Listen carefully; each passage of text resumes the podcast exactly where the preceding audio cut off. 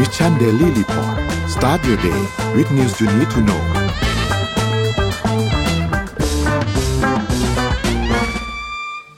สวัสดีครับยินดีต้อนรับเข้าสู่ Mission Daily Report ประจำวันที่ 20 กุมภาพันธ์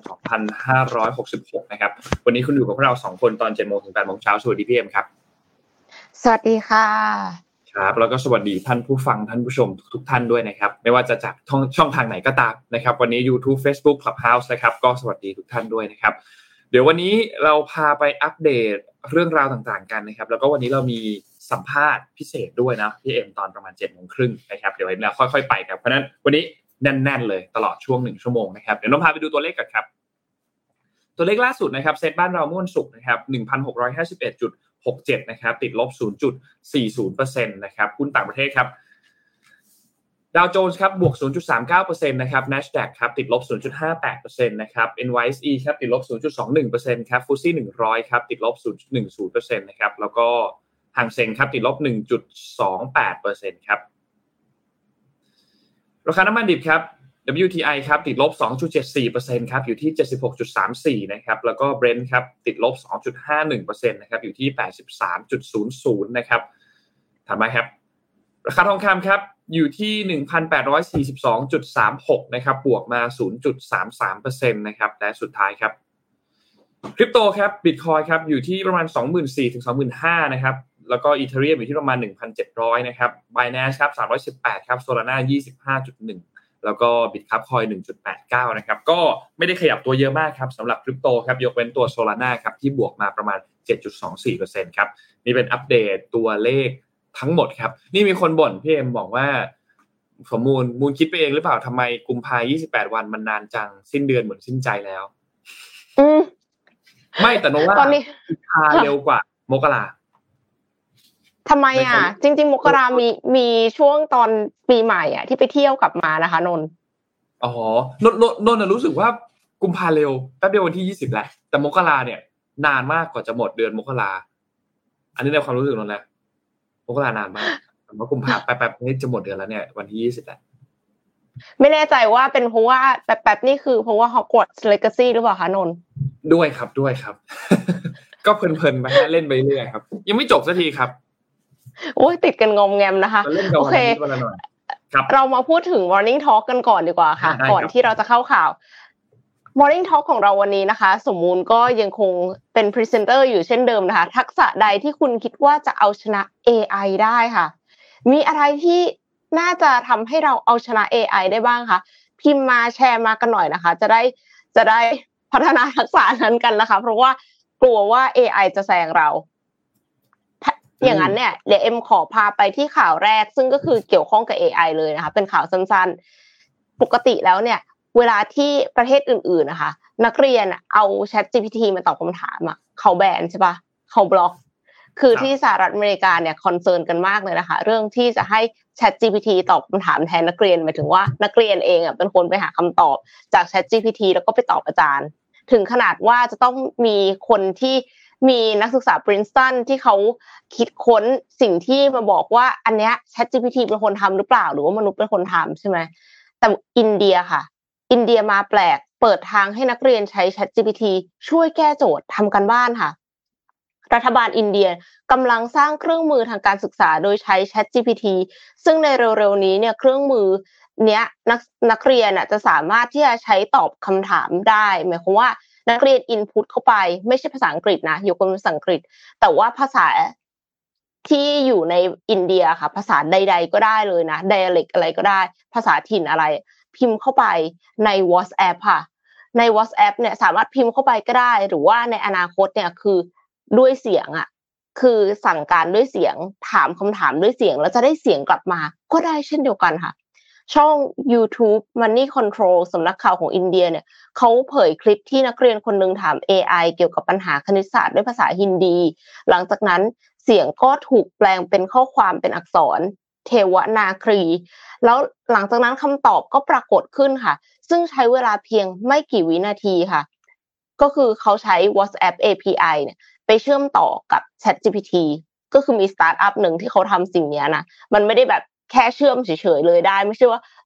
ท่านผู้ฟังฟังไปเสร็จโอ๊ยเราก็เป็นโปรแกรมเมอร์เหมือนกัน เราไปทำเลย อันนี้คือเขาใช้เวลา develop อะค่ะและเอ็มเข้าใจว่าการที่เขาจะแปลงภาษา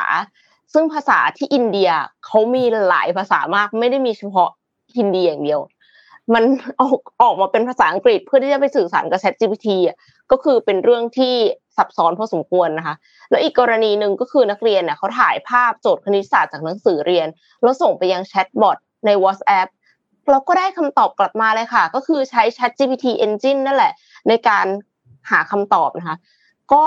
ต้องยอมรับค่ะว่าอินเดียมาแปลก เพราะว่ามหาวิทยาลัยชั้นนำในต่างประเทศเนี่ยพยายามกีดกันไม่ให้นักเรียนใช้ แต่ว่าอินเดียเขามองว่าเป็นเครื่องมือที่ทรงพลัง อาจช่วยลดภาระการบ้านของนักเรียน และบอกว่าจะส่งเสริมดิจิทัลอินคลูชันให้คนทั่วไปเข้าถึงเทคโนโลยีมากขึ้น แต่ว่า FYI ว่าเอ็มงงนิดนึงว่าเขาบอกว่าถ่ายภาพโจทย์คณิตศาสตร์จากหนังสือเรียนแล้วส่งไปยังแชทบอทแล้วเสร็จแล้วได้คำตอบเลยเนี่ย ถ้าอย่างนั้นน่ะเราจะให้นักเรียนทำทำไมคะกันบ้านเนกออกไหมคือคือถ้าสมมติว่าให้มาช่วยเป็นตัวเฉลยอะคือทำเสร็จแล้วแล้วถึงจะถามได้ เพราะว่าจะได้รู้ว่าตัวเองตอบถูกหรือตอบผิด แล้ววิธีการทำเป็นยังไงคือเหมือนกับฟังครูเฉลย แต่ว่าเปลี่ยนเป็นฟังแชทบอทเฉลยอะไรเงี้ยค่ะ ก็เข้าใจได้ แต่ถ้าสมมติว่า นักเรียนสามารถมีเครื่องมือนี้ที่ทำได้เลยที่บ้าน แล้วตัวเองก็ได้การบ้านมา จะมีสักกี่เปอร์เซ็นต์ที่ทำก่อน อันนี้เอ็มไม่แน่ใจ เพราะฉะนั้นอาจารย์ก็ต้องเตรียมโจทย์ที่ทดสอบความสามารถของนักเรียน มากกว่าแค่ทดสอบความสามารถในการใช้ Chat GPT อย่างน้อยที่สุดเนี่ยคือ problem มันต้องเป็นแบบ big problem พอสมควรที่ต้อง break down คือปัญหาที่ใหญ่และซับซ้อนอะมันต้องมีการ break down ออกมาก่อนว่าถ้าจะรู้สิ่งนี้ได้ เราจะต้องรู้อะไรบ้าง แล้วเสร็จแล้วค่อยถามคำถามเหล่านั้นน่ะแยกกันกับ Chat GPT อีกอย่างหนึ่งก็คือต้องคอนเฟิร์มด้วยว่าคำตอบที่มาจาก Chat GPT อะมันไม่ผิด เพราะว่าคือนนเห็นไหมคะว่ามันมีคนไปเล่น Chat GPT ตอนนี้เยอะมากหนึ่งเทรนด์ก็คือเอาชื่อตัวเองไปใส่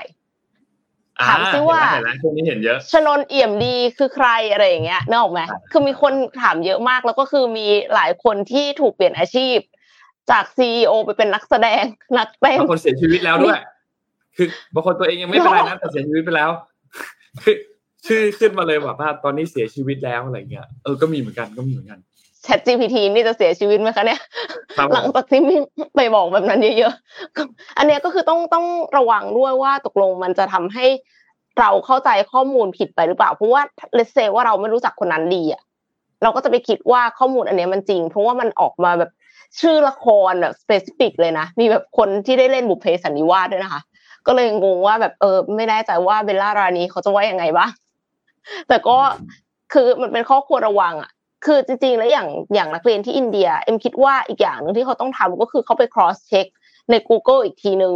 ว่าตกลงมันมี reference link หรือเปล่าที่เกี่ยวกับสิ่งเนี้ยที่ ChatGPT เขาเสนอออกมา เพราะว่าไม่อย่างนั้นก็จะกลายเป็นว่าอ้าวตกลงมั่วขึ้นมาหรอเปเปอร์นี้ไม่มีอยู่จริงเลยอะค่ะ มันก็จะกลายเป็นเหมือน fake news ขึ้นไปอีกอะอืมก็ก็ก็ก็จริงพี่เอ็มคือนนว่านนว่าตัว ตัว Chat GPT กับ กับทั้งการทำงานและการศึกษาเลย คือการศึกษาเนี่ยจะชัดหน่อย ตรงที่เวลาแบบทำกันบ้านหรือว่าทำรีเสิร์ชหรือว่าทำอะไรมันมีคนช่วย มีคนช่วยไกด์นนว่าแบบหรือแม้แต่เขียนเอเซอย่างเงี้ย Chat GPT ก็เข้ามามีบทบาทเยอะ คือช่วยช่วยวางโครงให้อะ ก็ก็ก็ก็แบบช่วยน่าจะช่วยได้เยอะเหมือนกันนะว่า ต้องค่อยๆ ปรับตัวดูแลว่าว่าในอนาคตอะครูก็ต้องปรับตัวเยอะนะว่าหลักสูตรเนี่ย หลังจาก ChatGPT เข้ากับก่อน ChatGPT เข้าอะ หลักสูตรต้องปรับแทบจะคนละแบบเลยอะโดยเฉพาะโดยเฉพาะข้อสอบอะ อาจจะต้องปรับแบบคนละเรื่องเลย โดยที่มันต้องแบบมีความแบบพลิกแพลงมากขึ้นคือให้คิดอีกแบบมากขึ้น แต่ว่าในในอีกมุมหนึ่งนะว่า มันก็คล้ายๆกับสมัยก่อนพี่เอ็มที่ว่าที่ไม่มี Google แล้วไม่มี Google อ่าใช่แล้วก็ไป Google หรือแม้แต่ว่าอาจารย์สั่งการบ้านมา แล้วมีต้นฉบับ ต้นฉบับอันหนึ่งมีเพื่อนคนนึงเก่งมากเลย อาจารย์สั่งการบ้านมาปุ๊บอีเพื่อนคนนี้ก็ทำการบ้านจนเสร็จปุ๊บเป็นต้นฉบับให้กับทั้งคลาสอะไรเงี้ยมันก็ก็คล้ายๆกันกับอันนั้นแหละ แต่นว่ามันมันขึ้นอยู่กับว่าตัวคนตัวนักเรียน หรือว่าตัวนักศึกษาคนนั้นแล้วว่า เขาใช้อุปกรณ์อันนั้นอะในมุมมองแบบไหน เขาใช้อุปกรณ์นั้นทำให้เขาเก่งขึ้นจริงๆไหมหรือเขาใช้อุปกรณ์นั้นทำให้เขาแค่ ผ่านกันบ้านนั้นไปได้เฉยๆ ซึ่งสุดท้ายมันก็จะโชว์ออกมาเองแหละ ตอนจบอะว่า คนที่ทำได้จริง ๆ กับคนที่ทำไม่ได้เลย แล้วใช้อุปกรณ์มาช่วยอย่างเดียวเลย แล้วเขาไม่ได้เข้าใจอะไรเลย กับคนที่ทำไม่ได้แหละ ใช้อุปกรณ์เข้ามาช่วย และทำให้เขาเก่งขึ้นให้เขาเข้าใจมากขึ้นโนว่ามันก็จะใช้ประโยชน์จากมันคนละแบบแต่โนว่า คนที่นนนมองว่าคนที่ปรับตัวกับสิ่งที่ สถานการณ์ปัจจุบันมันเป็นน่ะ น่าจะดีกว่าคนที่ไปกีดกันอะไรบางอย่างที่มันเกิดขึ้นแล้ว แต่ว่าไม่ยอมไม่ยอมยอมไม่ยอมรับว่าแบบสิ่งนี้มันเกิดขึ้นมาบนโลกแล้วอะไรอย่างเงี้ยอันนี้เนี่ยอันนี้เห็นด้วยค่ะ อันนี้คือที่นนมองนะ แต่ว่าโอเคเขาก็คงมีเหตุผลของเขาแหละ อืมค่ะใครใครคิดว่าเรื่องทักษะอันไหนที่เรายังสามารถเอาชนะ AI ได้ ก็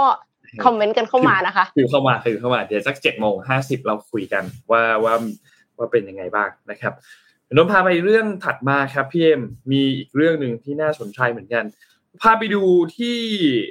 ไทยก่อนดีกว่า ที่ไทยมีอันหนึ่งมีตัวเลข GDP ที่ประกาศออกมาเมื่อวันศุกร์ที่ผ่านมาวันที่ 17 กุมภาพันธ์แล้วเดี๋ยวนนจะพาไปดูตัวเลขการเก็บเงินช่วง 4 เดือนแรกของปีงบประมาณ 1,000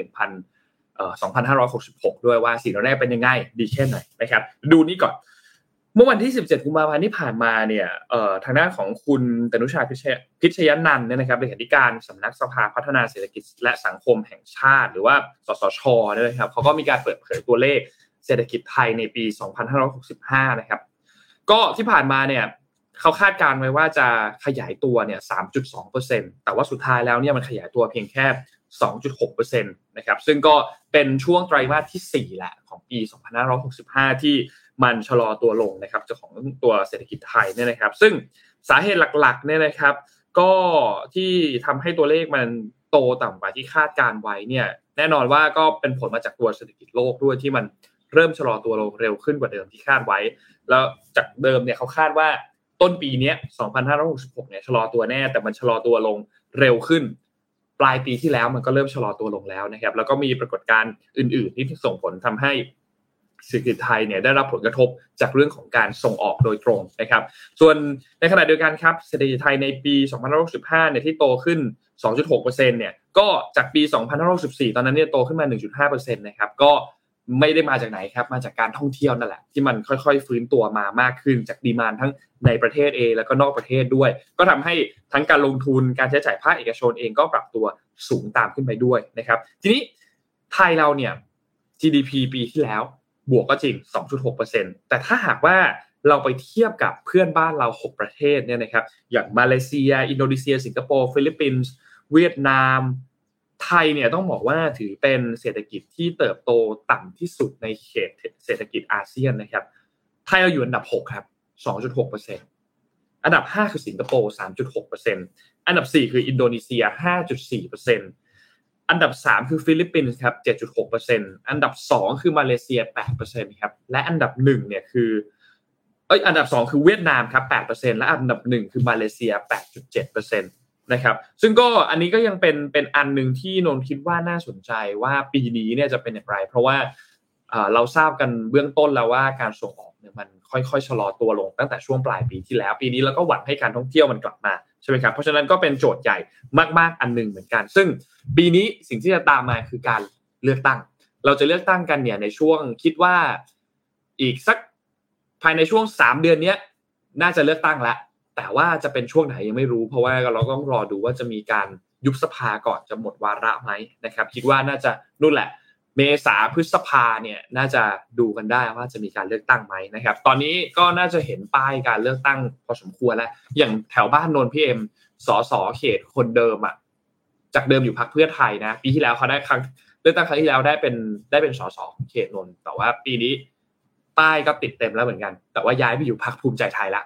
นะครับ ก็ก็จะมีการแบบย้ายเก้าอี้กันเยอะพอสมควรฝุ่นก็ค่อนข้างตลบพอสมควรสำหรับสสนะครับ ก็รอติดตามกันไป ทีนี้ที่มันเชื่อมกันอีกเรื่องหนึ่งเนี่ยก็จะเป็นเรื่องที่ทางด้านของกระทรวงการคลังเนี่ยมีการเปิดเผยตัวเลขมานะครับ ล่าสุดเขามีการเปิดเผยตัวเลขรายได้สุทธิในช่วง 4 เดือนแรกของปีงบประมาณ 2566 เนี่ยนะครับ ซึ่งก็เกินเป้าครับ แล้วก็หน่วยงานที่เก็บรายได้ได้สูงที่สุดก็หนีไม่พ้นทางด้านของกรมสรรพากร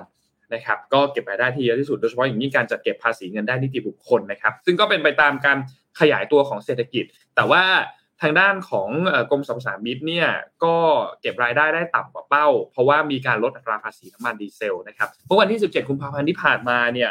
ก็มีการดูตัวเลขกระจายตัวเลขออกมาให้ดูของปีงบประมาณ 2566 คือตั้งแต่ตุลาคม 2565 มาจนถึงเดือนมกราคม 2566นะครับปีงบประมาณเขาจะนับแบบนี้นะครับ ก็รัฐบาลเนี่ยเก็บรายได้ได้ 836,643 ล้านบาทนะครับ ซึ่งสูงกว่าที่ประมาณไว้ตามเอกสารงบประมาณเนี่ยถึงประมาณ 91,339 ล้านบาทนะครับ ซึ่งก็สูงกว่าช่วงเดียวกันของปีที่แล้วประมาณ 10%ด้วยนะครับ ซึ่งก็เป็นไปตามนั้นครับกรมสรรพากรเก็บได้เยอะที่สุด นะครับประมาณ 6 0 0 0 0ล้านบาทนะครับจากการประมาณการที่ประมาณ 5 5 0 0 0ล้านบาทนะครับแล้วก็มีตัวรายได้ตัวอื่นๆนะครับแต่ว่าก็อย่างที่บอกครับว่ารายได้ก็ยังเก็บได้ต่ำกว่าจากที่การคาดการไว้ตอนแรกอันหนึ่ง เพราะว่ามีการปรับลดอัตราภาษีสรรพสามิตดีเซลนะครับเพื่อช่วยเหลือค่าครองชีพให้กับประชาชน เพราะว่าราคาน้ำมันดิบในตลาดโลกเนี่ยมันค่อนข้างที่จะอยู่ในจุดที่สูงพอสมควรนะครับ ทีนี้ปีนี้เนี่ยกระทรวงการคลังเขาก็เลยคาดว่าระบบเศรษฐกิจขยายตัวเนี่ยน่าจะเพิ่มขึ้นที่ประมาณ 3.8%นะครับจากทั้งอุปสงค์ในประเทศเอง จากทั้งภาคอุตสาหกรรม แล้วก็ภาคการท่องเที่ยวด้วยนะครับ แล้วก็นอกจากนี้เนี่ย หน่วยงานต่างๆที่เก็บภาษีนอกจากกรมสรรพากรกรมสรรพสามิตแล้วก็กรมศุลกากรแล้วเนี่ยก็มีการดำเนินแผนตามนโยบายของภาครัฐนะครับ เพื่อติดตามสถานการณ์การจัดเก็บภาษีกันอย่างต่อเนื่องนะครับ เพราะฉะนั้นปีนี้ภายใต้ปีงบประมาณ 2565 เนี่ยรัฐบาลเนี่ยยันตั้งเป้าการเก็บภาษีไว้ที่ 2.49 ล้านล้านบาทนะครับ ซึ่งถ้าเราดูจากการเก็บภาษีในไตรมาสแรกที่เกินเป้าแล้วเนี่ยก็มีความเป็นไปได้ว่าทั้งปีนี้เนี่ยจะสามารถจัดเก็บภาษีได้ ตามเป้าหมายที่กำหนดไว้นะครับ คือก่อนหน้านี้เราเห็นข่าวใช่ไหมครับ คิดว่าเมื่อสักประมาณสัปดาห์ที่แล้ว2สัปดาห์ที่แล้วเนี่ยมีแผนการที่จะเพิ่มการจัดเก็บภาษีดึงธุรกิจต่างๆ พวกประเภทใหม่ๆพวกเช่น การค้าขายบนแพลตฟอร์มออนไลน์พวกอินฟลูเอนเซอร์พวกนี้เข้าสู่ระบบภาษีเพื่อให้สามารถที่จะจัดเก็บรายได้เพิ่มขึ้นมาได้นะครับ อันนี้ก็เป็นอีกอันหนึ่งที่รัฐบาลตั้งเป้าที่จะเก็บภาษีเพิ่มนะครับ ก็ประมาณนี้ครับสำหรับข่าวเรื่องนี้ครับ ทางด้านนายกเองก็ให้สัมภาษณ์ประมาณหนึ่งว่าเขาก็มั่นใจว่าเศรษฐกิจไทยเนี่ยเดินมาถูกทาง แล้วก็กำลังฟื้นตัวอยู่ในช่วงตอนนี้นะครับ แล้วก็ขอบคุณไปยังหน่วยงานที่เกี่ยวข้องนะครับ คือเรื่องนี้นนมองว่าก็ ถ้ามันควรจะเก็บเป็นภาษีที่ควรจะเก็บอยู่แล้ว ก็เก็บก็ดี แต่ว่าก็ใช้ให้ดีแล้วกันนะครับ ใช่ใช่ ใช้ให้ดีให้ให้มันย้อนกลับมาหาตัวประชาชน ให้มันย้อนกลับมาอย่างอย่างถูกต้องระบบสาธารณสาธารณูปโภคระบบสาการขนส่งสาธารณะต่างๆ รวมถึงทุกเรื่องอะ ให้ให้มันดีแล้วกัน คือคนไม่ว่าหรอกครับ ถ้าคุณเก็บภาษีไปแล้วภาษีนั้นถูกนำไปใช้อย่างคุ้มค่า แต่ว่าเขาแค่รู้สึกว่าเขาถูกเก็บภาษี เยอะจังเลย แต่ว่าทำไมเขาไม่ได้อะไรกลับมาเลยมากกว่าเพราะว่าอันนี้น่าจะเป็นอันหนึ่งที่คนตั้งคำถามเยอะ แล้วก็ให้เวลาหน่อยครับ คือถ้าจะเก็บอะไรเพิ่ม ให้เวลาคนปรับตัวจากคนที่เขาไม่เคยจ่ายตรงนี้ไม่ได้เข้าระบบมา คือต้องก็ใจเขาใจเราบางคนไม่เคยจ่ายภาษีเลย ซึ่งเขาก็คงเขาก็ทำผิดแล้วแหละ แต่ว่าถ้าเขาจะเข้ามาในระบบเนี่ย แล้วจุดสุดท้ายเขาต้องไปโดนค่าปรับย้อนหลังห้าปีสิบปี มันก็คงรู้สึกแย่เหมือนกัน ก็ต้องหาทางกันไปครับ ว่ามันควรจะต้องเป็นแบบไหนดีนนเชียร์ให้นนเห็นด้วยมาก การที่ดึงคนเข้าระบบให้เยอะที่สุดเนี่ยเห็นด้วยมากมันควรจะเป็นโดยเฉพาะยิ่งถ้าถ้าสมมติว่าสีเทาคือคือสีเทานี่คือแบบว่าได้เงินกันเยอะมากเร็วมากโตมากข้ามคืน แต่ว่าไม่ต้องเสียภาษีด้วยนะคะ คือคือใช่แหละมันผิดกฎหมายแหละ แต่ว่ารัฐจะมีมาตรการยังไงบ้าง ที่จะถามว่าตามจับเนี่ย ก็ใช่ถูกต้องแต่ว่าจะจับหมดไหม ในที่สุดจะจับหมดหรือเปล่า ถ้าถ้าจับไม่หมดมันมีอะไรบางอย่างที่ยังไงก็ห้ามไม่ได้หรือเปล่า ควรจะพิจารณา คิดว่าแบบนั้นแบบนี้เราจะเก็บภาษีอะไรได้บ้างไหมสมมุติว่าอย่างแบบสรรพสามิตเลยไม่แน่ใจเหมือนกันนะคะ แล้วก็อีกอย่างหนึ่งที่อยากให้ช่วยคือทำให้มันซับซ้อนน้อยลงนิดนึงค่ะ คือในฐานะผู้ประกอบการเนี่ยมีภาษีเยอะมากเลยนะคะ ที่ต้องจ่าย คือ withholding tax ก็ต้องแบ่งใช่ไหมว่าเป็นแบบพองพองดอที่แบบ สามห้าสามนิติบุคคลบุคคลธรรมดา มีแบบจ่าย AWS ก็ต้องเสียอีกแบบหนึ่งสามหกอีกแล้วก็พอพอสามศูนย์คือคือมันเยอะมากจนกลายเป็นว่ารู้สึกว่าภาษีอะมันเป็นเรื่องที่มีโอกาสผิดสูงสุดๆ คือเราต้องจ่ายทุกเดือน มันซับซ้อนมากค่ะ คือเรื่องเนี้ยมันทำให้คนที่อยากจะจ่ายให้ถูกต้องอะ บางทีก็จ่ายผิด เพราะว่ามันซับซ้อนเกินไปจะทำยังไงใช่พยายามที่จะจ่ายถูกแล้วคือใช้ความพยายามด้วย แต่ไม่สำเร็จ แล้วก็สุดท้ายบางทีบางอย่างมันก็หลุดไปอะค่ะช่วงนี้เป็นช่วงยื่นภาษีเอ่อบุคคลธรรมดาด้วย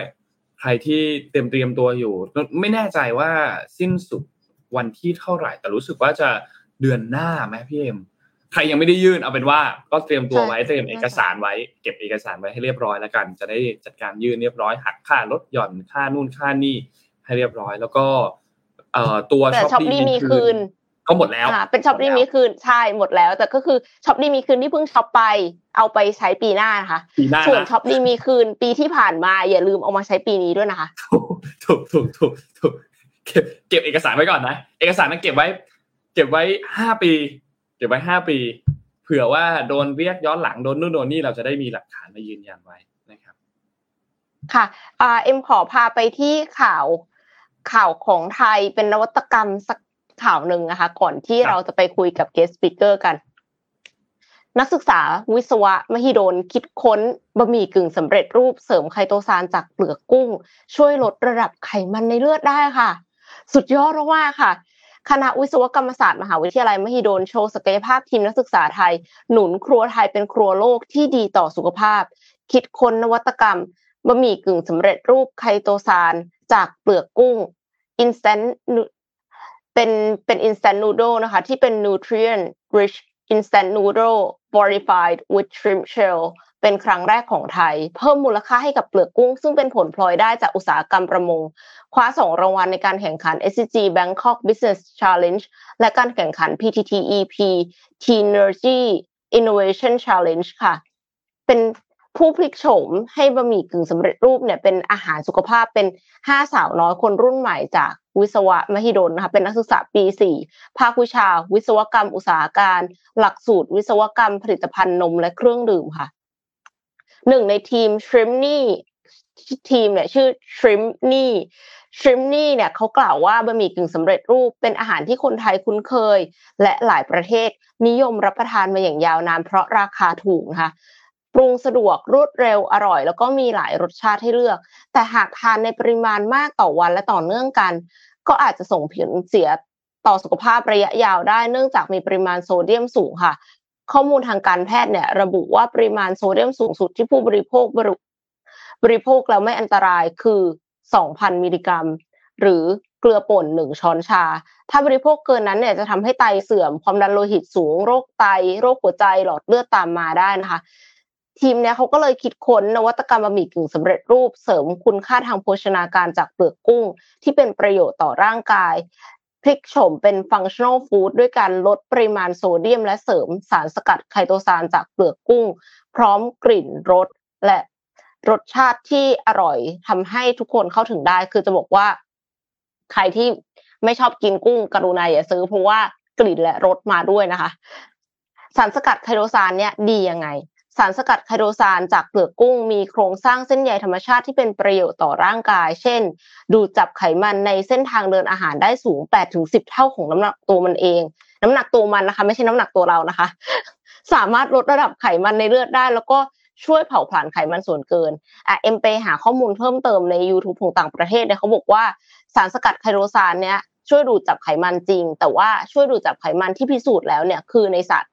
แต่ว่าถ้าในคนนะคะก็คือเหมือนกับเสียงยังแตกอยู่ว่าตกลงทำได้หรือทำไม่ได้ แต่ก็คือมันก็มีคนที่เขาทำอาหารเสริมออกมาเป็นไคโตซานช่วยให้คนลดน้ำหนักได้แหละอันนี้ดีกว่า การผลิตบะหมี่เนี่ย นอกเหนือจากนั้นก็คือเขาใช้การอบแทนการทอด ใช้กลิ่นหอมจากเปลือกกุ้ง เพื่อลดการใช้โซเดียมในการผลิตเส้น และช่วยลดโอกาสปัญหาสุขภาพที่จะเกิดตามมาด้วยค่ะ นวัตกรรมนี้มุ่งตอบโจทย์เป้าหมายหลักคือ ช่วงอายุวัยรุ่นจนถึงวัยทำงานรายได้ปานกลางถึงสูง เป็นผู้ชื่นชอบในการรับประทานบะหมี่กึ่งสำเร็จรูป แล้วก็มองหาบะหมี่กึ่งสำเร็จรูปที่ดีต่อสุขภาพค่ะ นอกจากนี้ประโยชน์จากการนำเปลือกกุ้งมาใช้เป็นส่วนประกอบหลักในบะหมี่เนี่ยก็คือลดปริมาณขยะค่ะลดปริมาณขยะในทะเล ซึ่งเป็นสาเหตุของภาวะโลกร้อนแล้วก็ตอบโจทย์ zero waste รวมถึงมีความยั่งยืนในสิ่งแวดล้อม แล้วก็สนับสนุนแนวทาง BCG เศรษฐกิจชีวภาพหมุนเวียนเศรษฐกิจสีเขียวนะคะ โดยนำวัสดุเหลือใช้จากจากการประมงมาเพิ่มมูลค่า แล้วก็พัฒนาอุตสาหกรรมอาหารของไทยค่ะ เอ็มว่ามันเป็นนวัตกรรมที่เจ๋งมากๆเลยค่ะ เพราะว่าคนกินกุ้งส่วนใหญ่ก็แกะเปลือกทิ้งนะคะ มันก่อนหน้านี้มันมีขนมโอคุสโนเนี่ยซึ่งเป็นขนมคางกุ้งเนาะซึ่งเขาก็เอาเอาตรงที่เป็น หัวกุ้งอะค่ะ ส่วนหนึ่งของหัวกุ้งอะมาทอดทำให้มันเป็นขนมเอามากินก็ลดขยะเหมือนกัน แต่ว่าอันเนี้ยดีต่อสุขภาพด้วย ถ้าเทียบกันกับบะหมี่กึ่งสำเร็จรูปปกติเนาะอ่าอ่าอ่าดีครับน่าสนใจครับนนนว่านนว่าช่วงสักสี่ห้าปีหลังมาเนี่ยเราเห็นอันนี้ทรงๆเนี้ยเยอะพี่เอ็มคือเอาพวกแบบสิ่งที่มันเป็นเวสอะอยู่แล้วในในกระบวนการผลิตต่างๆ หรือในกระบวนการการ ประกอบการนู่นนี่ต่างๆอะเอามาทำให้มันเกิดประโยชน์อีกทีหนึ่งแล้วต่อมาเป็นธุรกิจอันใหม่เลยนะว่าอันเนี้ยดี แล้วก็เห็นเยอะและเห็นในหลาย sector ด้วยไม่ใช่แค่ใน sector ของอุตสาหกรรมอาหารอย่างเดียว แต่ว่าเราเห็นว่าเราเราเห็นการนำพวกแบบ เช่น บางคนกินเนื้อสัตว์ชนิดหนึ่งแล้วหนังสัตว์ชนิดนั้นมันจะไม่ได้ถูกใช้มันก็จะถูกทิ้งไปเลยอะไรอย่างเงี้ยก็เอาหนังสัตว์อันนั้นอะมาทำเป็นเสื้อผ้ามาทำเป็นนาฬิกามาทำเป็น กระเป๋ามาทำเป็นนู่นเป็นนี่อะไรเงี้ยซึ่งจากเดิมที่มันจะต้องทิ้งอยู่แล้วเนี่ยนะครับนนว่าก็ก็เป็นการจัดการพวก food wasteหรือเป็นการจัดการพวกเวสจากจากการกระบวนการผลิตที่ค่อนข้างดีเหมือนกันโอ้แต่ว่าเนี่ยเนี่ยคอมเมนต์นี้น่าสนใจคือแล้วคนที่แพ้เปลือกกุ้งเนี่ยอันตรายไหมหรือว่าเราใช้ตัวตัวสารอันนี้จากที่อื่นดีไหมอะไรอย่างเงี้ยกินไคโตไคโตซานไม่ได้นะคะ อันนี้คือเอ็มฟัง YouTube มาทั้งต่างประเทศและของในไทยเนี่ยเขาก็บอกเลยว่าคนที่ต้องการ อาหารเสริมไคโตซานจะต้องไม่ใช่คนที่แพ้กุ้งปลาหมึกและปูค่ะอ่าโอเคโอเคโอเคเพราะไม่งั้นก็ต้องอาจจะต้องไปดูสารตัวนี้จากอันอื่น นี่เขาพูดถึงว่ามาจากเห็ดคือเห็ดก็มีใช่ไหมครับที่นนนนไม่มีความรู้วันนี้มันเห็นแวบๆแต่ว่าคิดว่าอาจจะไม่ได้มีเยอะ อาจจะมีบ้าง แต่ไม่ได้มีเยอะค่ะโอเคโอเคโอเคนนพาไปดูเรื่องถัดมาครับ ช่วงนี้เนี่ย เอ่อเข้าเดือนกุมภาพันธ์ใช่ไหมครับแล้วก็กำลังจะหมดเดือนละแป๊บๆเข้ามีนาคมอีกแล้วก็โลกมันก็ค่อนข้างเปลี่ยนแปลงไป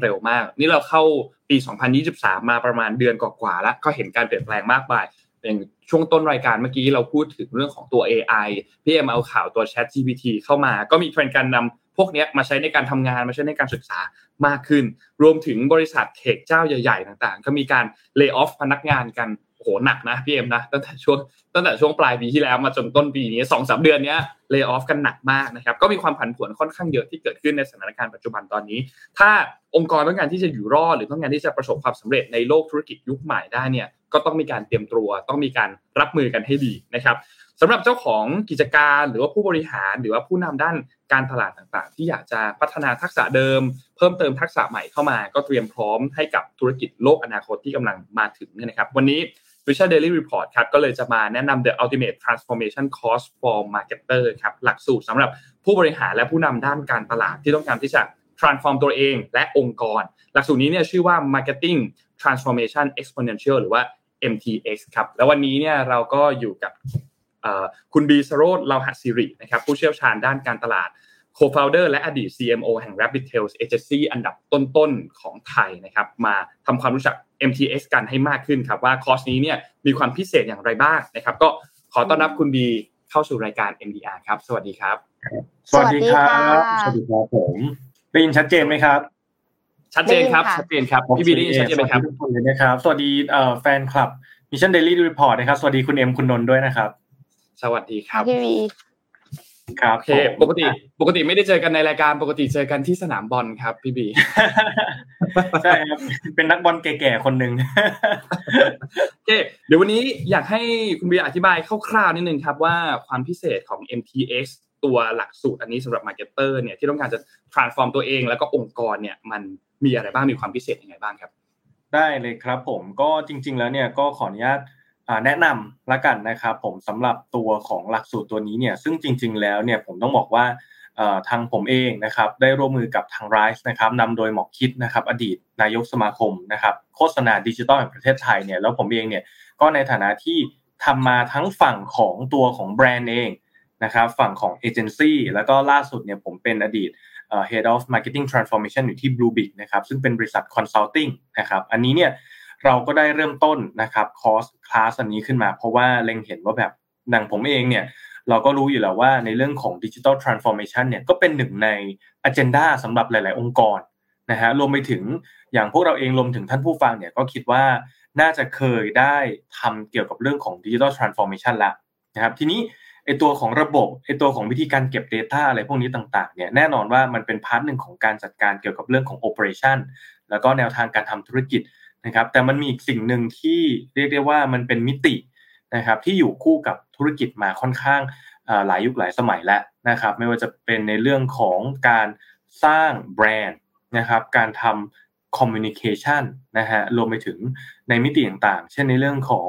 ในการความคิดสร้างสรรค์นะครับ แล้วก็ในเรื่องของการใช้เทคโนโลยีมาทำในเรื่องของ การตลาดนะฮะก็เลยมาเป็นที่มาที่ไปของ MTX โปรแกรมนะครับเดี๋ยวไปที่หน้าปกก่อนก็ได้ผมจะได้แนะนำนะครับว่าเป็นเกี่ยวกับเรื่องของอะไรบ้างนะฮะอะนี้เนี่ยเป็น Ultimate Transformation Program for Marketer นะครับโดยที่เราเนี่ยก็ได้เชิญเอาวิทยากรนะครับที่เป็นทั้งในเรื่องของ entrepreneur นะครับแล้วก็เป็นผู้เชี่ยวชาญด้านการตลาดนะครับในหลายหลายมิติรวมไปถึงเรื่องของการทำ transformation นะครับในตรงนี้เนี่ยมีทั้งพี่โจธนานะครับพี่เจอภาวิท พี่ต้อมจีรัตแห่งไอแอบนะครับคุณเล็กดามิสายแห่งซาวเวอร์อธิพัฒน์จากเมตานะครับคุณพารุตดารายนะครับเป็นนายกสมาคมโฆษณาดิจิตอลแห่งประเทศไทยคนปัจจุบันนะครับแล้วก็คุณโยนะครับจากเงินติดล้อคุณอันนะครับ Factory 01เป็นผู้กำกับมือทองนะครับที่เรียกได้ว่าเป็นพี่ต่อฟิโนมิน่าของเจเนอเรชันนี้เลยนะครับแล้วก็มีคุณโบ๊ทบูบิกนะครับนอกเหนือจากนั้นยังมีอีกหลายท่านเลยไม่ว่าจะเป็นพี่บีอริยะนะครับโคCEO แห่ง ซีโมกรุ๊ปเนี่ยก็จะมาแชร์แล้วก็แลกเปลี่ยนหลากหลายนะครับ นอกเหนือจากผมกับพี่คิดแล้วเนี่ยนะครับ ก็ยังมีคุณจักกรกนกชาวปีชานะครับ เป็น director อีกท่านหนึ่งนะฮะก็มาจากพี่จักเนี่ยเป็น course director อยู่ที่หลักสูตร ABC นะครับ ซึ่งแน่นอนว่าก็จะนำมาซึ่ง กิจกรรมนะครับ หรือว่าวิธีการที่เราจะทำให้เราเนี่ยยกระดับความสัมพันธ์กันนะครับพี่จักเองเนี่ยก็เป็นหนึ่งใน board advisor ที่ริทากรุ๊ปด้วยรวมไปถึงแกก็เปิดร้านอาหารตาม passion นะครับ ที่ครัว Up To จักก็เป็นตัวแทนของ entrepreneur นะครับที่ได้นำเอาการตลาดเนี่ยมาประยุกต์ใช้ด้วยกันนะครับ ในส่วนของ MTX ถามว่าเราจะพูดถึงเรื่องอะไรบ้าง แล้วมันมีประโยชน์อย่างไร ผมเล่าที่มาที่ไปหรือแนวคิดไปแล้ว ดังนั้นแล้วเนี่ยเราก็จับมามองดูว่าแล้วในฐานะของ Marketing Leader หรือว่าในผู้นำการตลาดเนี่ยนะครับที่ต้องใช้ Marketing ในชีวิตประจำวันเนี่ยเขาต้องเจอกับการเปลี่ยนแปลงอะไรบ้าง แล้วเขาต้องปรับตัวอย่างไร เพราะอย่างที่เรารู้กันนะครับว่าลูกค้าเองก็ไม่เหมือนเดิมแล้วนะฮะต่างคนก็ต่างมีเมื่อกี้เรากำลังพูดถึงเรื่อง sustainable เนาะเรามีพูดถึงเรื่องของ AI ใช่ไหมฮะที่แบบว่าเอ้ยเข้ามา แล้วคอน sumer เดี๋ยวนี้แบบ เปลี่ยนไปเยอะมากเขาอาจจะใช้ AI ในการทำงานอีกเยอะเลยนะฮะเด็กนักเรียนสมัยนี้ก็เอา AI Chat GPT ส่งการบ้านแล้ว ในอนาคต นอกเหนือ Chat GPT นี่คือแค่ตัวตัวแบบ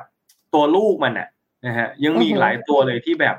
รอการเปิดตัวแต่ละคนก็หนาวหนาวร้อนๆกันมี Bard นะมี Bard มี LaMDA นะครับ แล้วก็มีคนหนึ่งทางเลือกของ Chat GPT ก็มี Playground ใช่ไหมที่ที่ก็คนก็เริ่มใช้กันเยอะขึ้นเรียกว่า Chat GPT เป็นตัว เปิดโลกแล้วกันนะครับไอ้พวกเหล่านี้เนี่ยเพราะนั้นมันเลยเข้ามาเปลี่ยนแปลงวิธีการใช้ชีวิตหรือว่าวิธีการคอนเน็กกับองค์กรของคอน sumer เข้าไป เพราะนั้นเราเองเนี่ยก็ต้องปรับตัวตามนะครับแล้วหลักสูตรอันนี้เนี่ยก็อยากจะบอกว่า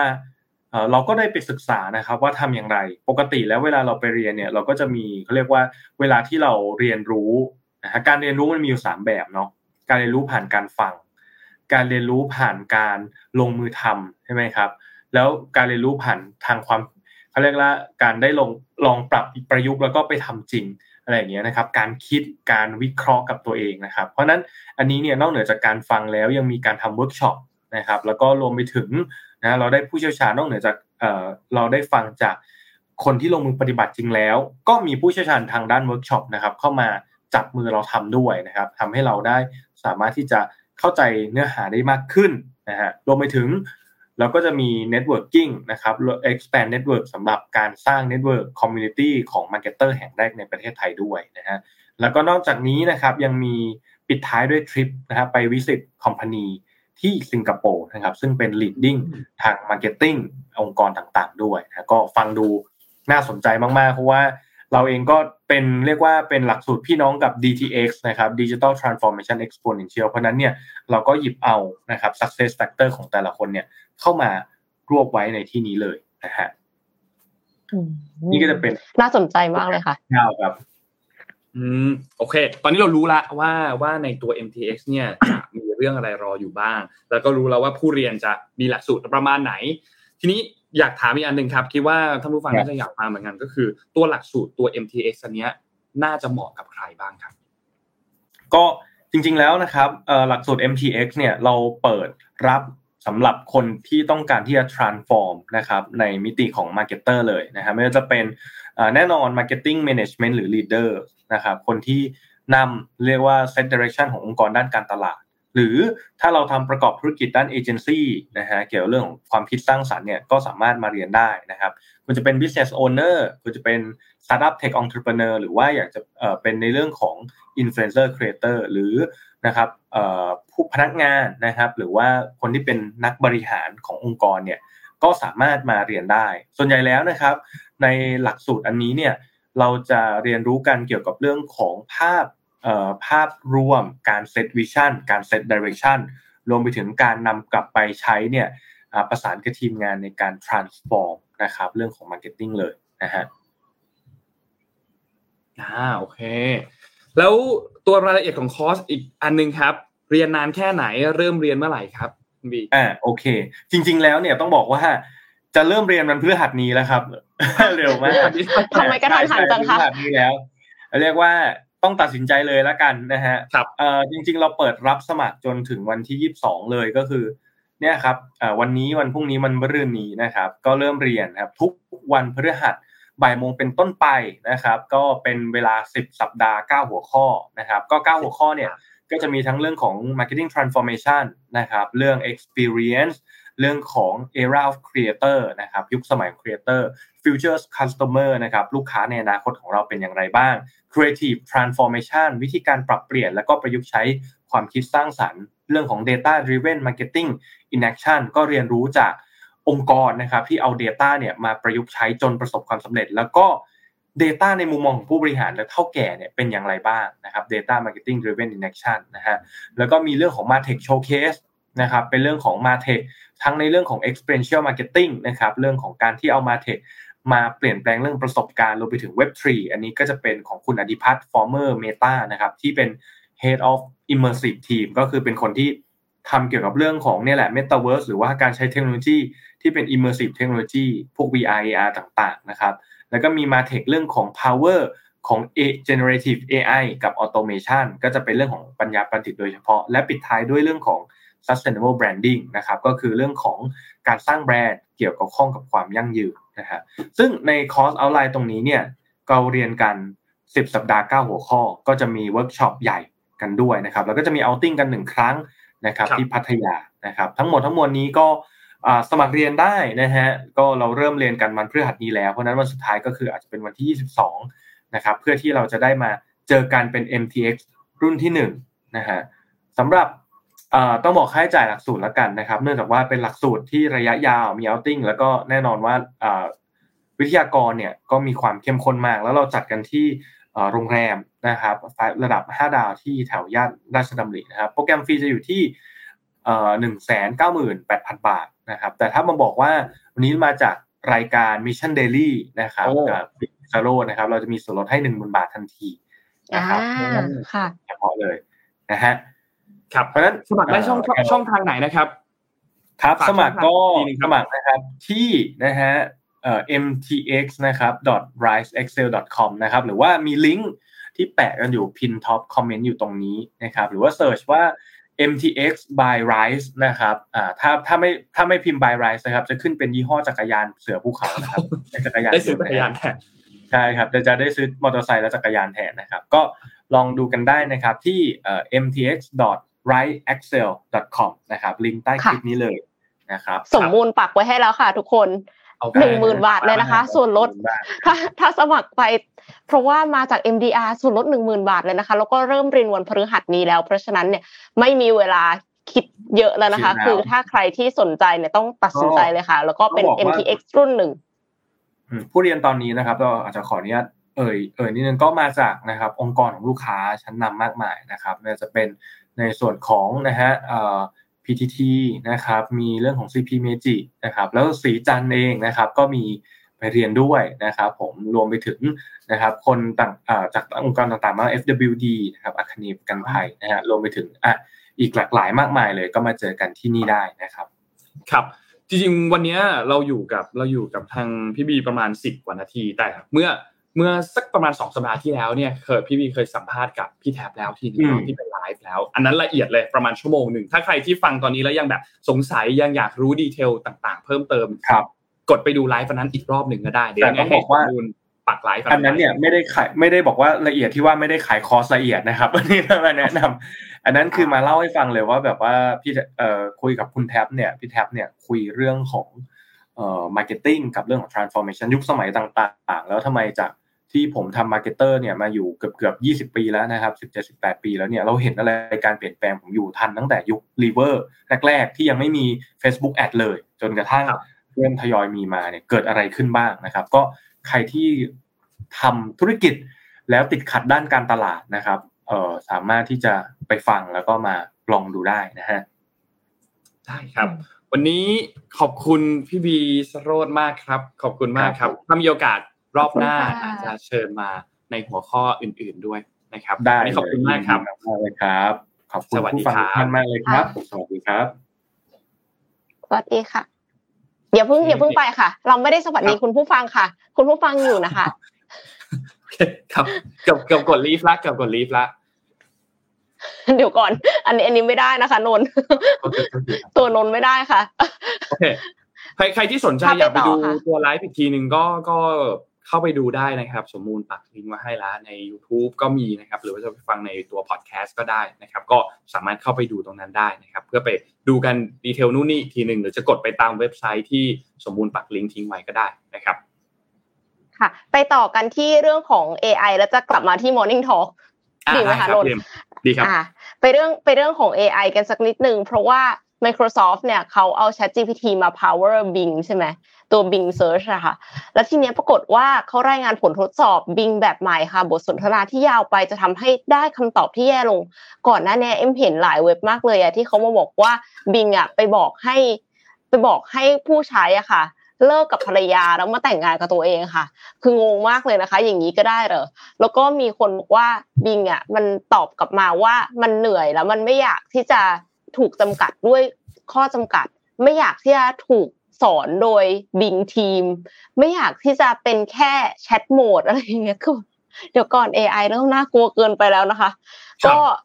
Microsoft เขาก็บอกว่า โอเคมันมีมันมีการคำตอบที่ผิดเพี้ยน มีคำตอบที่ประหลาดจริง ๆ แต่ว่ามันเกิดจากการสนทนาที่ยาวเกินไปค่ะ Microsoft เขารายงานผลตอบรับจากผู้ใช้งานกลุ่มทดสอบแบบจำกัดของ Bing เวอร์ชันใหม่ AI ที่รองรับโมเดล Prometheus โมเดลซึ่งบอกว่าได้เรียนรู้เรื่องน่าสนใจหลายอย่าง เมื่อมีผู้ใช้งานจริงในจำนวนที่มากขึ้นนะคะ หลังจากเปิดตัวไป 7 วันผลตอบรับทางบวก ที่มีให้กับคำตอบเนี่ยมีมากถึง 71%วัดจากการปุ่มกดไลค์อะค่ะ ในแง่ของการให้คำตอบที่ถูกต้องแม่นยำเนี่ยยังไม่ค่อยดี ถ้าสมมติว่ามันเป็นเรื่องของปัจจุบันอย่างเช่น ผลการแข่งขันกีฬา อันนี้ยังเป็นสิ่งที่ท้าทายนะคะ แล้วก็ข้อมูลที่มีความแน่นอน เช่น รายงานผลประกอบการบริษัทจะแก้ไขโดยฟีดข้อมูลให้มากขึ้น 4 เท่า นอกจากนี้ยังเตรียมใส่ฟังก์ชันเพื่อให้ผู้ใช้งานบอกว่า ต้องการคำตอบที่เป็นข้อมูลจริง หรือว่าคำตอบที่เป็นไอเดีย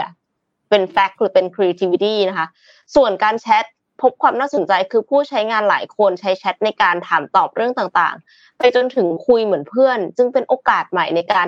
พัฒนาผลิตภัณฑ์ค่ะ ส่วน Microsoft เนี่ยเขาก็ยังพบว่า แชทที่มีการสนทนาต่อเนื่องมากกว่า 15คำถาม จะเริ่มให้คำตอบที่แย่ลง แนวทางในแก้ในการแก้ไขตอนนี้ก็คือ แนะนำให้ผู้ใช้งาน refresh บทสนทนาเพื่อเริ่มใหม่ แล้วก็ได้ข่าวมาว่าตอนนี้ Microsoft เนี่ยเขาลิมิตที่ 50คำถามต่อวันต่อคนแล้วนะคะ เพราะว่าจะได้ไม่ทำให้มันเหนื่อยเกินไปหรือเปล่า คือประมวลผลแล้วกลายเป็นว่าได้คำตอบที่แย่ลงค่ะ ส่วนอื่นๆ เช่น การสนองตอบสนองช้าบั๊กที่พบ หรือว่า ไอเดียใหม่ ๆ ในการออกคำสั่งให้ทำงานอย่างเช่น จองที่พักโรงแรม Microsoft เนี่ยจะนำไปพัฒนาต่อไปค่ะ แต่คือเอ็มอะงงมากสงสัยมาก เพราะว่าเวลาที่เราคุยกับเพื่อนนะคะนนเพื่อนที่สนิทกับเราเนี่ยเขารู้ข้อมูลเราเยอะใช่ปะแล้วเสร็จแล้วพอเขารู้ข้อมูลเราเยอะอะเขาก็มักจะให้คำแนะนำได้ตรงจุด เพราะว่าเขารู้อยู่แล้วว่าชีวิตเราอะมีข้อจำกัดอะไรบ้าง ใช่คือพอรู้บริบทอะมันก็ มันก็คือง่ายขึ้นในการให้คำแนะนำใช่ปะเวลาที่เวลาที่เอ็มให้คำปรึกษากับทีมที่ทำสตาร์ทอัพอะค่ะ ครั้งแรก ๆ ที่เจอทีมอะก็แนะนำเขาไม่ได้หรอกนะคะ คือไม่ใช่ว่าแบบอ๋อทำธุรกิจนี้หรอ แล้วก็แบบว่าพูดไปเลย ถ้าอย่างนั้นก็จะเป็น Chat GPT ในเวอร์ชันที่ไม่ดีอะ คือเราก็ต้องฟังเขาก่อนใช่ไหม คือฟังเขาก่อนให้เขา pitch ให้ฟัง เสร็จแล้วก็คือ เราก็ฟังเขาเยอะๆ แล้วหลังจากนั้นเราก็ไปหาข้อมูลเกี่ยวกับ industry ที่เขาทำ existing solutions วิธีแก้ปัญหาที่มีอยู่แล้วตอนนี้ ถ้าสมมติว่าไม่มีสตาร์ทอัพนี้ แล้วหาข้อมูลคู่แข่งอะไรเงี้ย หลังจากนั้นเอ็มถึงจะให้คำปรึกษาได้ค่ะ คือหลังจากนั้นเอ็มถึงจะรู้ว่าโอเค industry นี้เป็นแบบนี้นะ competitor มีแบบนี้นะ มันมีข้อจำกัดอะไร key success factor คืออะไร obstacles คืออะไร อุปสรรคคืออะไร สิ่งที่ควรระวังคืออะไรแล้วถึงจะให้คำปรึกษา หลังจากนั้นเขาก็มาปรึกษาอีกหมายถึงว่า คือการให้คำปรึกษาของเอ็มมันมักจะเป็นแบบเจ็ดครั้งอย่างเงี้ยค่ะ เพราะฉะนั้นก็คือครั้งแรกอะเอ็มฟังเขาครั้งที่สองเอ็ม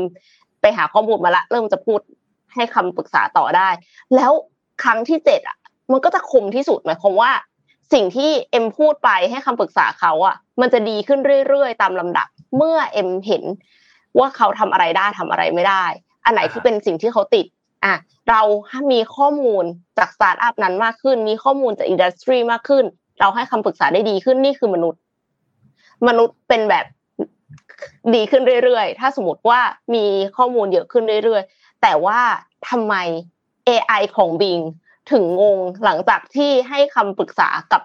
มนุษย์ โดยที่แบบเหมือนกับว่าคุยกันไปเยอะๆค่ะ นึกสภาพหมอดูอะค่ะนนครับ ถ้าสมมุติว่าเขาหลอกให้เราพูดอะไรขายข้อมูลเกี่ยวกับตัวเราขึ้นออกมาเรื่อยๆอะเขาจะหายแม่นขึ้นเรื่อยๆ ถูกปะเคยเคยเป็นไหมคะคือคือแบบว่าจะเดาเดาไปเรื่อยๆ คือเหมือนกับว่าเก็ตละว่าไปทางไหน เพราะฉะนั้นก็พูดไปพูดมากลายเป็นนักจิตวิทยา ไม่ได้เป็นหมอดู ตกลงสิ่งที่พูดนี่มันเกี่ยวกับไพ่ไหมคะพี่ หรือว่าพี่พูดเพราะว่าพี่ได้ยินอินพุตจากหนูแล้วคะเพราะฉะนั้นก็เลยกลายเป็นว่างงว่าทำไมทำไม AI ถึงมีปัญหานี้ไม่แน่ใจเหมือนกัน แต่ว่าในความคิดเอ็มอะเอ็มใช้ Chat GPT อะเอ็มใช้เหมือนกับเหมือนเป็นเพื่อน แต่ว่าไม่ได้ใช้เพราะว่าไม่มีเพื่อนนะคะ ไม่ได้ใช้เพราะว่าไม่มีเพื่อนครบแต่ว่าใช้แบบ brainstorm อะเป็น sounding board อะไรเงี้ยเออเหมือนกับว่าแบบ ถ้าสมมติว่าเราคิดอย่างนี้ เออ แล้วมันคิดยังไงเงี้ยค่ะ ก็คือมักจะแบบคือต้องจริงๆแล้วเอ็มว่าวิธีหนึ่งที่ได้ผลคือให้มันโคฟเป็นผู้เชี่ยวชาญ มีคนบอกว่าให้แบบ act like a senior UX designer อะไรเงี้ย หรือว่าถ้าสมมติว่าเราอยากจะได้การวิเคราะห์หุ้นนะ act like a value investor do you recommend buying Airbnb shares please explain how you come up with this recommendation เอ็มเคยใช้อย่างนี้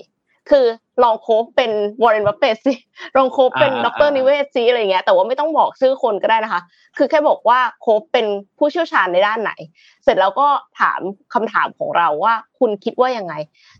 คือมันไม่ได้บอกนะ ว่าจะให้ซื้อหรือไม่ให้ซื้อ แต่มันบอกวิธีการ ว่าควรจะ evaluate ด้านไหนบ้าง ซึ่งดีมากแล้วเสร็จแล้วหลังจากนั้นนะคะ ก็ถามต่อว่าเอ้าแล้วกำไรเนี่ย ดูจาก ratio อะไรเอ้ามันก็ให้ financial ratio มา ให้สูตรมาค่ะ เสร็จแล้วหลังจากนั้นก็แบบเออช่วยคิดคำนวณมาให้หน่อยสี่ของปีแบบ 2021อย่างเงี้ยมันก็ไม่ยอมตอบ แต่ว่าคือหมายถึงว่าไม่ยอมคำนวณให้ แต่วิธีการก็คือเขาสมมุติ hypothetical numbers ขึ้นมา เป็นแบบเป็นตัวเลขสมมุติที่ไม่ใช่ของ Airbnb จริงๆอะแล้วก็คือทำให้ดูค่ะ ว่าคำนวณยังไงไอ้สูตรที่บอกมาเฮ้ยดีมากเลยนะเหมือนติวเตอร์เลย รู้สึกว่า เออ เหมือนเวลาที่เราสอนคนอื่นอะเพราะฉะนั้นก็คือมันมีวิธีการใช้ที่เหมาะสมอยู่ค่ะ อย่าไปพยายามให้มันใบ้หวย อย่าไปพยายามให้มันทายผลบอลเนาะแต่ว่าถ้าเรารู้ว่าวิธีการใช้ยังไงถึงจะทำให้ Chat GPT มีประโยชน์อะเราก็จะ empower ตัวเองได้ และเอ็มคิดว่าอันนี้ก็เป็นหนึ่งในทักษะที่จำเป็นต่อการเอาชนะ AI คือรู้ว่าจะใช้ AI ได้อย่างไร เพื่อทำให้เราก้าวไปข้างหน้า มากกว่าคนที่ไม่ได้ใช้ค่ะ อืมโอเคพี่เอ็มก่อนก่อนที่จะไปกลับไปตัว Morning Talk นนอยากจะข้ามตัวคอนเทนต์ของ SCB นิดนึงไม่ยาวมากโอเคนะครับแล้วเดี๋ยวเราไป Morning Talk แล้วก็น่าจะจบรายการได้พอดีเลยเออวันนี้อยากจะพามาดูกันนิดนึงครับว่ามุมมองต่ออนาคตของธนาคารชั้นนำของประเทศเนี่ยเป็นอย่างไรบ้าง วันนี้มีวิสัยทัศน์จากไทยพาณิชย์เนี่ยมาแบ่งปันกันให้ฟังนะครับเออทางด้านของคุณกริจันทโนทกนะครับประธานเจ้าหน้าที่บริหารธนาคารไทยพาณิชย์เนี่ยมีการพูดถึงว่าปัจจุบันเนี่ยตอนนี้ธนาคารไทยพาณิชย์เนี่ยมีความแข็งแกร่งในการให้บริการแบบครบวงจร หรือเป็น universal bank โดยครองความเป็นผู้นำตลาดในทุกกลุ่มผลิตภัณฑ์นะครับ ซึ่งก็มีหลายอย่างแหละอย่างที่เราทราบกันนะครับอย่างไรก็ตามครับภายหลังจากวิกฤตโควิด -19 นะครับไทยพาณิชย์เองก็เห็นว่าการเปลี่ยนแปลงเศรษฐกิจที่กำลังจะเร่ง พลิกฟื้นจากทั้งภาครัฐเอง ภาคเอกชนเองเนี่ยภาคธนาคารก็จะต้องมีบทบาทสำคัญมากในการสนับสนุนการเติบโตทางเศรษฐกิจนะครับ แล้วก็ช่วยให้ผู้ประกอบการเนี่ยเข้าถึงแหล่งเงินทุนที่เท่าเทียมรวมถึงมองหาโอกาสในการช่วยเหลือให้กับลูกค้ากลุ่มธนาคารทุก ๆ กลุ่มเนี่ยนะครับ ได้มีความมั่งคั่งจากการเติบโตทางเศรษฐกิจในระยะข้างหน้านะครับ ซึ่งก้าวต่อไปของเขาเนี่ยเขาต้องการที่จะพัฒนาองค์กรให้เป็นธนาคารที่ดีขึ้นอย่างต่อเนื่อง ก็จะมีบทบาทของธนาคารที่จะต้อง เป็นมากกว่าเพียงแค่ธนาคารนะครับก็ไม่ว่าจะเป็นการทำให้ลูกค้าเนี่ยเข้าถึงง่ายมากขึ้นในทุกๆ ช่องทาง ไม่เพียงแค่สินเชื่อเท่านั้น แต่รวมถึงในภาพของการให้คำแนะนำในการลงทุน การบริหารการเงิน และการบริหารความเสี่ยงนะครับ โดยไทยพาณิชย์เองเนี่ยเขาก็มีการกำหนดยุทธศาสตร์ ซึ่งเป็นเหมือนแบบเป็นดาวเหนือนำทางธุรกิจภายใต้แผน 3 ปีของเขานะครับ ก็เป็นการเป็นดิจิทัลแบงค์ที่เป็นอันดับหนึ่งด้านการบริหารความมั่งคั่ง ร้อมกับมอบประสบการณ์การให้บริการที่เชื่อมถึงกันอย่างไร้รอยต่อในทุกช่องทาง ซึ่งก็จะประกอบด้วยกัน 3 เรื่องหลักนะครับมีอะไรบ้าง1ครับคือการปรับองค์กรให้เป็นธนาคารดิจิทัลนะครับก็มีเรื่องของแนวโน้มการใช้งานดิจิทัลของคนไทยในปัจจุบันที่ต้องบอกว่าอยู่ในระดับที่ค่อนข้างสูง มีการใช้แอปพลิเคชัน การเงินเป็นอันดับหนึ่งในอาเซียน แล้วก็ประมาณ 94%ของคนไทยเนี่ยเข้าถึงบริการทางการเงิน และมีความต้องการใช้บริการดิจิทัลที่เพิ่มมากขึ้นนะครับ ซึ่ง ทางไทยพาณิชย์เองก็ต้องมีการยกระดับบริการสู่ธนาคารณ์ดิจิทัลอย่างเต็มตัวนะครับ แล้วก็มอบบริการการเงินดิจิทัลให้ได้แบบครบวงจร แล้วก็การที่จะทำให้วิสัยทัศน์อันนี้เป็นจริงได้เนี่ยเขาก็เลยมีการปรับตัวโครงสร้างบริหารงาน รวมถึงเรื่องของตัวดิจิทัลแบงก์เทคโนโลยีสารสนเทศต่างๆ การปฏิบัติการรวมเอามารวมเข้าไว้ด้วยกันภายใต้การดูแลของผู้จัดการใหญ่ และก็ประธานเจ้าหน้าที่บริหารกลุ่มงานเทคโนโลยีนะครับสองครับคือเรื่องของการเป็นเจ้าตลาดด้านการ บริหารความมั่งคั่งนะครับไทยพาณิชย์เนี่ยเขาก็มีการวางรากฐานบริการด้านการบริหารความมั่งคั่งไว้อย่างเพียบพร้อมนะครับ มีทั้งด้านบุคลากรที่ปัจจุบันเนี่ยมีที่ปรึกษาด้านการลงทุนที่ได้รับการรับรองจากสถาบันชั้นนำของเอเชียมากที่สุดในประเทศไทย แล้วก็มีผลิตภัณฑ์ด้านการลงทุนที่หลากหลาย รวมถึงมีพันธมิตรทางธุรกิจที่แข็งแกร่งด้วยนะครับ ซึ่งนอกจากนี้เนี่ยตัวยุทธศาสตร์ที่เขากำหนดไว้เนี่ยที่ให้ดิจิทัลแบงก์เนี่ยเป็น ดาวเหนือนำทางให้กับองค์กรต่อจากนี้ไปเนี่ยไทยพาณิชย์เองเขาก็ต้องผลักดันกระบวนการการพัฒนาผลิตภัณฑ์รวมถึงบริการที่จะเกิดขึ้น โดยคำนึงถึงการมอบประสบการณ์ทางดิจิทัลให้กับลูกค้าทุกกลุ่มด้วยนะครับโดยธนาคารกำลังริเริ่มโครงการในการนำเทคโนโลยีเนี่ยมาใช้เพื่อสร้างความมั่งคั่งให้กับลูกค้าในวงกว้างมากขึ้นดิจิทัลเวลนะครับโดยไม่เน้นเฉพาะกลุ่มลูกค้าที่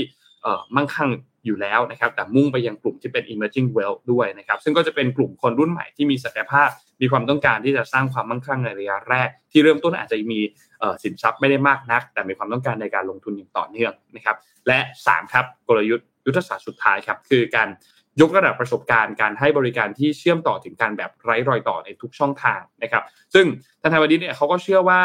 ประสบการณ์ที่ลูกค้าจะได้รับผ่านช่องทางใดช่องทางหนึ่งเนี่ยเป็นสิ่งที่สำคัญนะครับ แต่ว่า การที่จะเชื่อมต่อ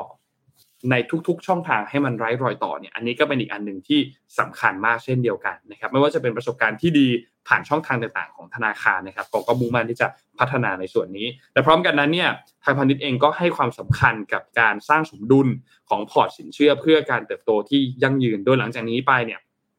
ธุรกิจของไทยพาณิชย์เนี่ยจะเน้น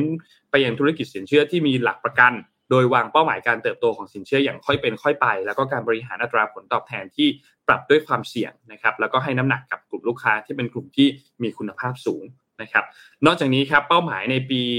2566 เนี่ยนะครับก็มุ่งมั่นมุ่งเน้นในการสร้างสมดุลการขยายพอร์ตสินเชื่อ ควบคู่ไปกับการรักษาคุณภาพนะครับโดยตั้งเป้าการเติบโตของสินเชื่อประมาณไม่เกิน 5%นะครับแล้วก็สร้างผลตอบแทนให้กับผู้ถือหุ้นหรือว่า ROE เนี่ยประมาณมากกว่า 10%นะครับขณะที่อัตราส่วนค่าใช้จ่ายต่อรายได้เนี่ยตั้งเป้าไว้ที่ประมาณ 40%นะครับอันนี้ก็เป็นอีกอันหนึ่งนะครับที่เป็นยุทธศาสตร์ของทางด้านไทยพาณิชย์ภายในปีนี้นะครับจริงๆมีอีกหลายเรื่องครับที่อยากจะเอามาแชร์ แต่ว่าวันนี้เนี่ยประมาณนี้ครับสำหรับตัว SCB Vision ในปี 2023 ถึง 2566 ครับ ขอบคุณข้อมูลจาก SCB ด้วยครับค่ะ ก็ ได้ยินว่า SCB จะไม่เป็น virtual bank แต่จะเป็น digital bank with human touch ถูกต้องครับ ก็ก็เป็นอีกอย่างหนึ่งนะคะ เป็นทักษะอีกอย่างหนึ่งที่อาจจะเอาชนะ AI ได้ค่ะ เพราะว่ามีคอมเมนต์ใน YouTube ค่ะบอกว่าทักษะเรื่อง creativity เรื่องการ brainstorm ไอเดีย เรื่องการดีไซน์เรื่องดีไซน์ thinking น่าจะเอามาใช้ร่วมกันกับ AI ได้ คือคือในในมุมมองของเอ็มนะ เอ็มคิดว่าการ เอา Chat GPT มาช่วย brainstorm ไอเดียช่วยได้มาก แต่ในที่สุดแล้วอะค่ะ เวลาที่เราโปรโปรโท t สร้างต้นแบบขึ้นมา เราไปเทสกับ user กรุณาไปเทสกับ user จริง ๆ นะคะ เพราะว่ามันขึ้นอยู่กับว่าคนที่จะใช้ของเราอะเขาคิดยังไง ไม่ใช่ว่า AI คิดยังไง เพราะว่า AI เขาไม่มาจ่ายตังเรา ถูกไหมคะ ดังนั้นเนี่ยสมมติว่าอย่างถ้าทำแอปแบงก์อะค่ะ แล้วเสร็จแล้วปรากฏว่าต้องให้คนจำนวนมากในประเทศใช้อะค่ะ ไปให้คนสูงอายุลองใช้ดูไหมว่าเขาใช้ได้เปล่า คนที่เขาไม่ชินกับเทคโนโลยีอะนึกออกไหมคะนนส่งได้มากสุดคือสวัสดีวันจันทร์อะไรเงี้ยอาจจะได้มากสุดถึงสวัสดีวันอาทิตย์ด้วย แต่ว่าคือหมายถึงว่าเขาไม่ได้ทำมากกว่านั้นน่ะ แต่ให้เขาใช้แอปโมบายแบงกิ้งอะเขาใช้ได้ไหมถ้าเขาใช้ได้ ถือว่าผ่าน แต่ว่าถ้าเขาใช้ไม่ได้ อย่างเงี้ย ต่อให้คนที่ใช้ tech เก่งๆเขาใช้กันคล่องอะ ก็ไม่ได้หมายความว่าโมบายแบงกิ้งคุณครอบคลุมทุกคนไงเออ อันเนี้ย กรุณาอย่าใช้ AI กรุณาออกไปคุยกับ user จริง ๆ รับ feedback เขามาจริง ๆ เอา insight เขามาพัฒนา Product ของตัวเอง ไม่ใช่ว่าอะไรก็ถาม Chat GPT ครับ มีมีคอมเมนต์ไหนที่นนคิดว่าน่าสนใจไหมคะ เอ่อ เท่าที่ดูตอนช่วงเริ่มต้นไลฟ์นะ คน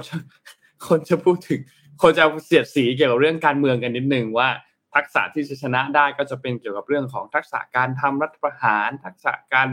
เออนู่นนี่คือคือไปในโซนแบบการเมืองนิดนึงอะไรเงี้ยแต่ว่าทางหลังก็มีอันอื่นเหมือนกัน เรื่องของ creativity ที่ที่คิดว่าอาจจะยากนิดนึงสำหรับ AI ไหม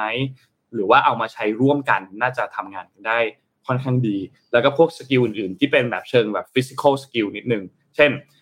skill ของคุณหมอที่ รักษาคนวินิจฉัยอาการต่างๆ คือบางทีวินิจฉัยจากตัวเลข วินิจฉัยจากข้อมูลอย่างเดียว ก็อาจจะได้ประมาณหนึ่งแต่พอวินิจฉัยด้วยด้วยแบบเราไปนั่งอยู่กับคนไข้อย่างเงี้ย แล้วเขาถามคำถามเราเขาถามชีวิตประจำวันเราถามพฤติกรรมนู่นนี่ต่างๆของเราอะไรเงี้ย มันก็อาจจะมีข้อมูลบางอย่างที่ด้วยประสบการณ์ของหมออาจจะ ตอบได้มากกว่าว่าเอ้ยจริงๆแล้วคุณเป็นอะไรมีอาการอะไรอยู่อะไรเงี้ยก็จะมีพวก skill พวกนี้แล้วก็พวกเรื่องของการเนี่ยอย่างคอมเมนต์อันนี้ก็เกี่ยวกับเรื่องทักษะการ empathy การเข้าใจคนความรู้สึกการมองตา หรือการตอบสนองกับ body language ของเขาอะไรเงี้ยก็ก็เป็นอีกอันหนึ่งที่คิดว่า AI น่าจะ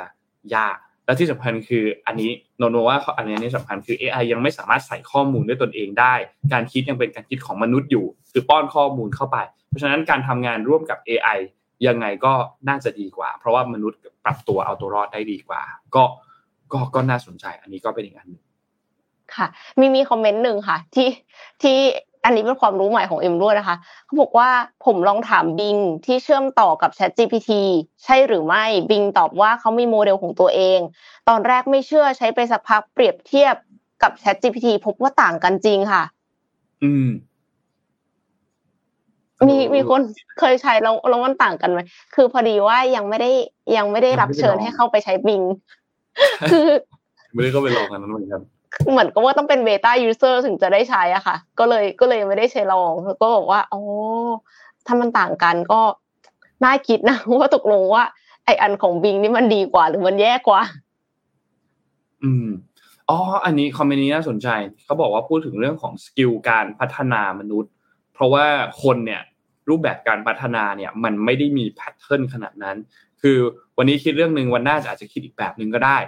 แล้วพอเจอประสบการณ์ใหม่ๆเราก็จะพัฒนาขึ้นไปในแบบหนึ่งบางทีเราไม่ได้ต้องพัฒนาแบบหนึ่งสองสามสี่แต่ว่าคนมันสามารถที่จะพัฒนาข้ามขั้นตอนได้ ซึ่งอันนี้เอออันนี้ก็เป็นอีกอันหนึ่งที่ที่แตกต่างกันค่อนข้างชัดเจนเหมือนกันมีอันไหนน่าสนใจอีกไหมครับเดี๋ยวนะขอดูนิดนึงนะ